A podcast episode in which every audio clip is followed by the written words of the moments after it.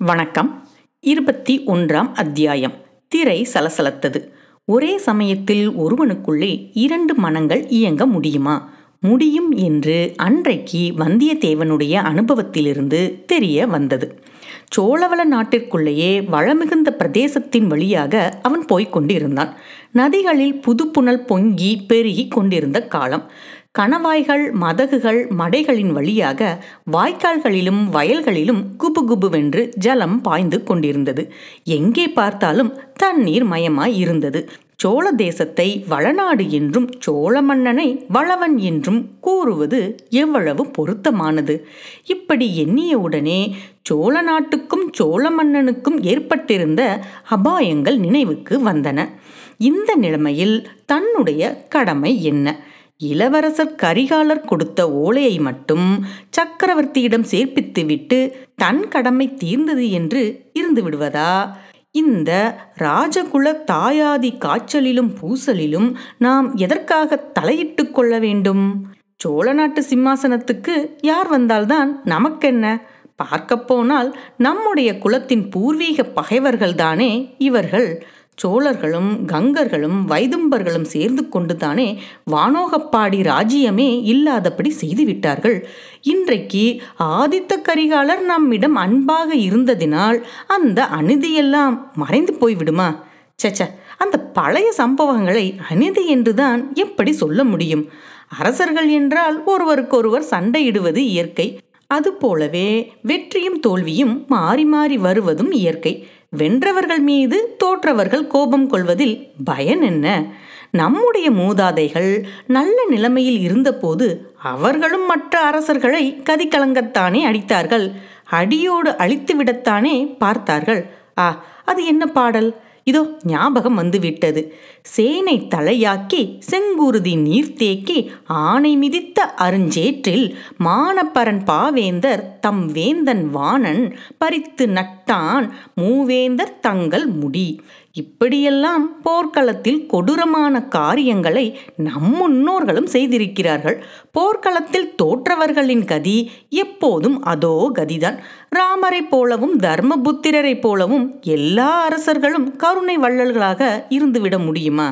அப்படி அவர்கள் இருந்தபடியினால்தான் காட்டுக்கு போய் திண்டாடினார்கள். வீர புருஷர்களாயிருந்தும் வீரர்களின் துணை இருந்தும் வெகுவாக கஷ்டப்பட்டார்கள்.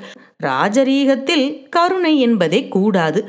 பார்க்கப்போனால் சோழ குலத்தவர்கள் சிறிது கருணையுள்ளவர்கள் என்றே சொல்ல வேண்டும். எதிரிகளை முடியுமானால் நண்பர்களாக்கி கொள்ளவே பார்க்கிறார்கள். அதற்காக குளம் விட்டு குளம் கல்யாணம் சம்பந்தமும் செய்து கொள்கிறார்கள். சுந்தர சோழரின் தந்தை அரிஞ்சிய சோழர் வைதும்பராயன் மகளை திருமணம் செய்து கொள்ளவில்லையா? அழகுக்கு பெயர் போன அந்த கல்யாணியின் மகனாய் இருப்பதினால்தானே சுந்தர சோழரும் அவருடைய மக்களும் கூட சௌந்தரியத்தில் சிறந்து விளங்குகிறார்கள். ஆ அழகி என்றதும் அந்த குடந்தை நகரத்து மங்கை. அரிசிலாற்றங்கரை பெண்மணியின் நினைவு வருகிறது.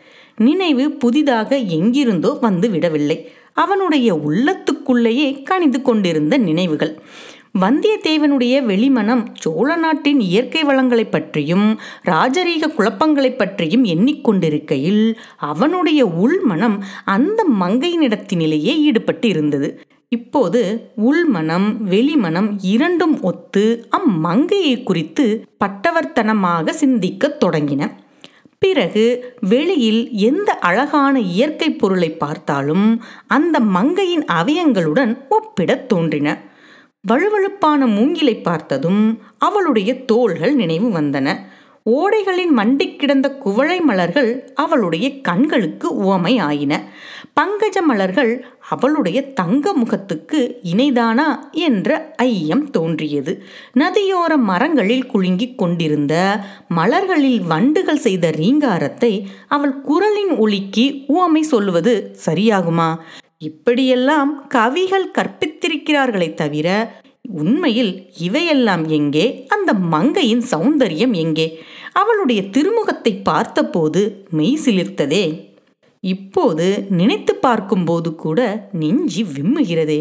இந்த பூக்களையும் வண்டுகளையும் பார்த்தால் அத்தகைய மெய் சிலர்ப்பு உண்டாகவில்லையே. சச்ச முதியோர்கள் நமக்கு செய்த உபதேசத்தை எல்லாம் மறந்துவிட்டோம். பெண்களின் மோகத்தைப் போல் உலக வாழ்க்கையில் பொல்லாத மாயை வேறொன்றும் இல்லை வாழ்க்கையில் வெற்றி பெற விரும்புவோன் பெண்களின் மோக வலையில் விழவே கூடாது. விழுந்தால் அவன் ஒளிந்தான். கோவலன் கதைத்தான் அந்த விஷயத்தை அபூர்வமாய் எடுத்து சொல்கிறதே.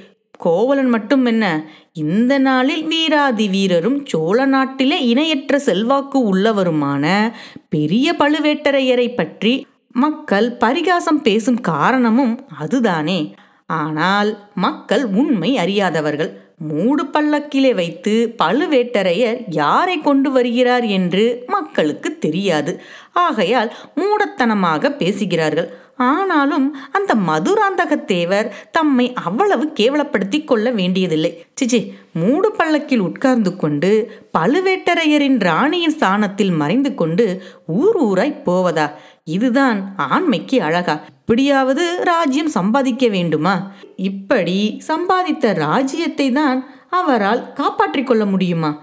பழுவேட்டரையர் முதலியோரை நம்பி அவர்களுக்கு உட்பட்டுத்தானே ராஜ்ய பரிபாலனம் செய்ய வேண்டும்.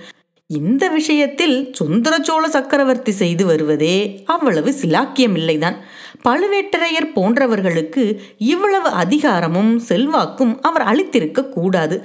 அதிலும் மணிமணியாக இரண்டு அருமை புதல்வர்கள் இருக்கும்போது நாடெல்லாம் அதிசயிக்கும் அறிவும் திறனும் உடைய புதல்வி ஒருத்தி இருக்கும்போது அந்த மங்கை ஜோதிடர் வீட்டில் பார்த்தவள் ஆற்றங்கரையில் பேசியவள் அவள் முகம் யாருடைய ஜாடையா இருக்கிறது? அப்படியும் இருக்கலாமோ? பைத்தியக்காரத்தனம்.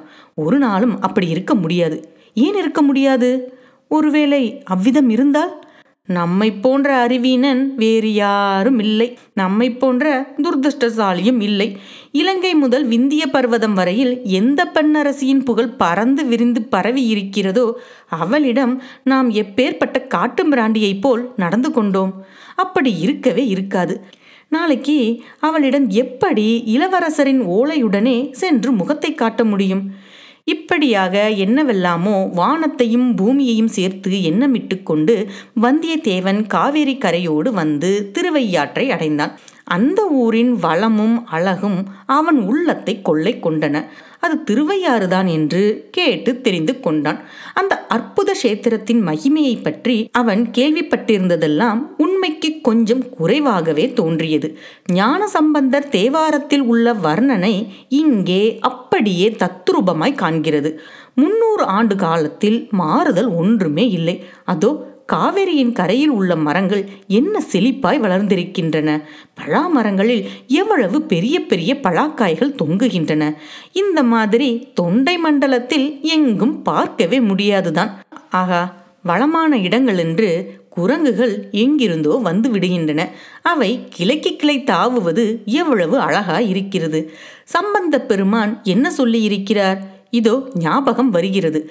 திருவையாற்று வீதி முனை அரங்கங்களில் பெண்கள் நடனமாடுகிறார்கள்.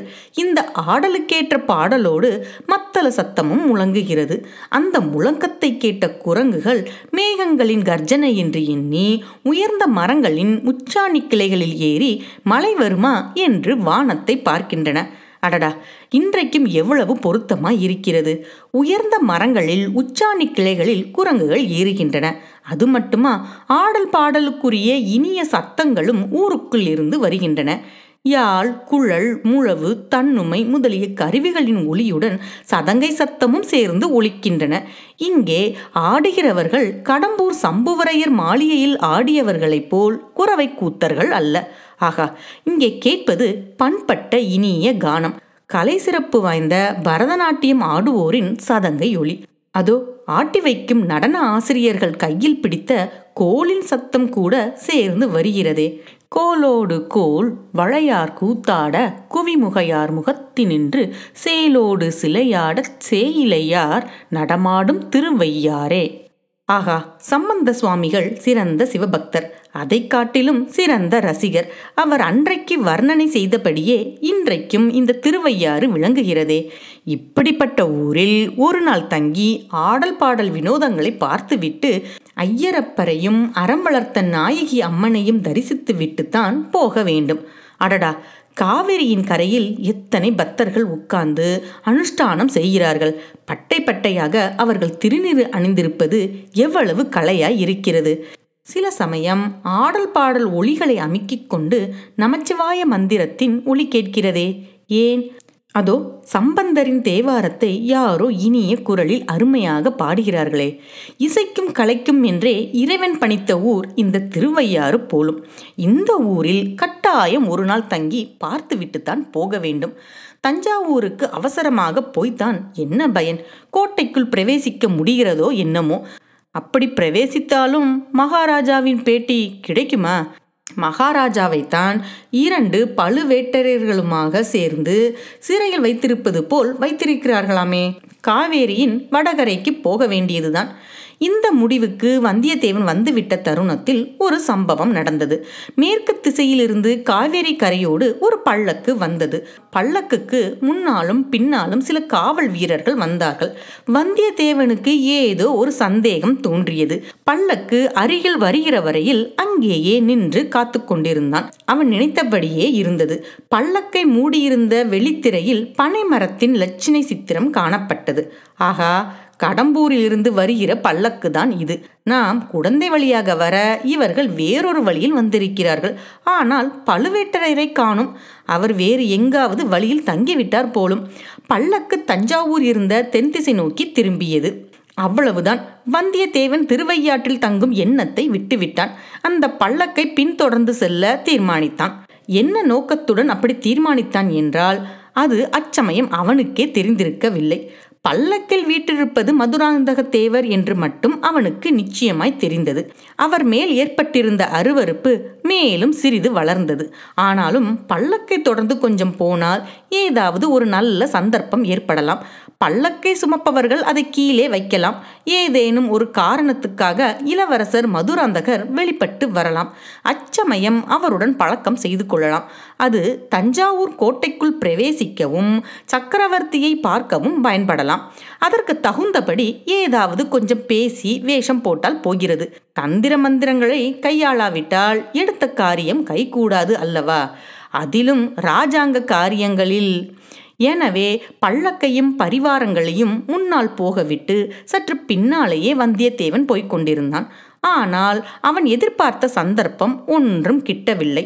காவிரிக்கும் தஞ்சாவூருக்கும் மத்தியிலிருந்து மற்றும் நாலு நதிகளை கடந்தாகி விட்டது அப்படியும் பல்லக்கு கீழே வைக்கப்படவில்லை. ஒரே மூச்சாக போய்க்கொண்டிருந்தது அதோ சற்று தூரத்தில் தஞ்சாவூர் கோட்டை மதிலும் வாசலும் தெரியத் தொடங்கின. கோட்டைக்குள் பல்லக்கு போய்விட்டால் அப்புறம் அவன் எண்ணம் கைகூட போவதில்லை.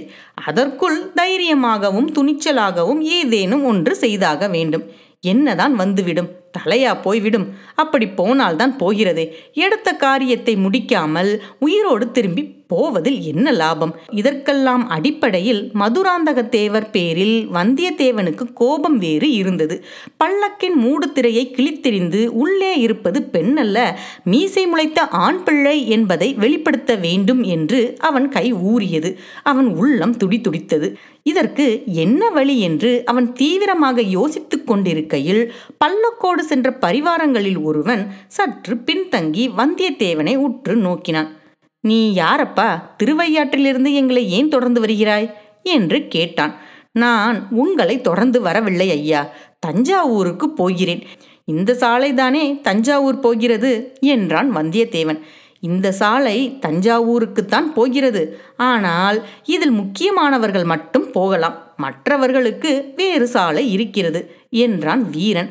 அப்படியா? ஆனால் நானும் ரொம்ப ரொம்ப முக்கியமான மனுஷன்தான் என்றான் வந்தியத்தேவன். அதை கேட்ட அவ்வீரன் புன்னகை செய்துவிட்டு தஞ்சைக்கு எதற்காக போகிறாய்? என்றான். என் சித்தப்பா தஞ்சையில் இருக்கிறார். அவருக்கு நோய் என்றறிந்து பார்க்கப் போகிறேன் என்று கூறினான் வந்தியத்தேவன். உன் சித்தப்பா தஞ்சையில் என்ன செய்கிறார்? அரண்மனையில் உத்தியோகம் பார்க்கிறாரா?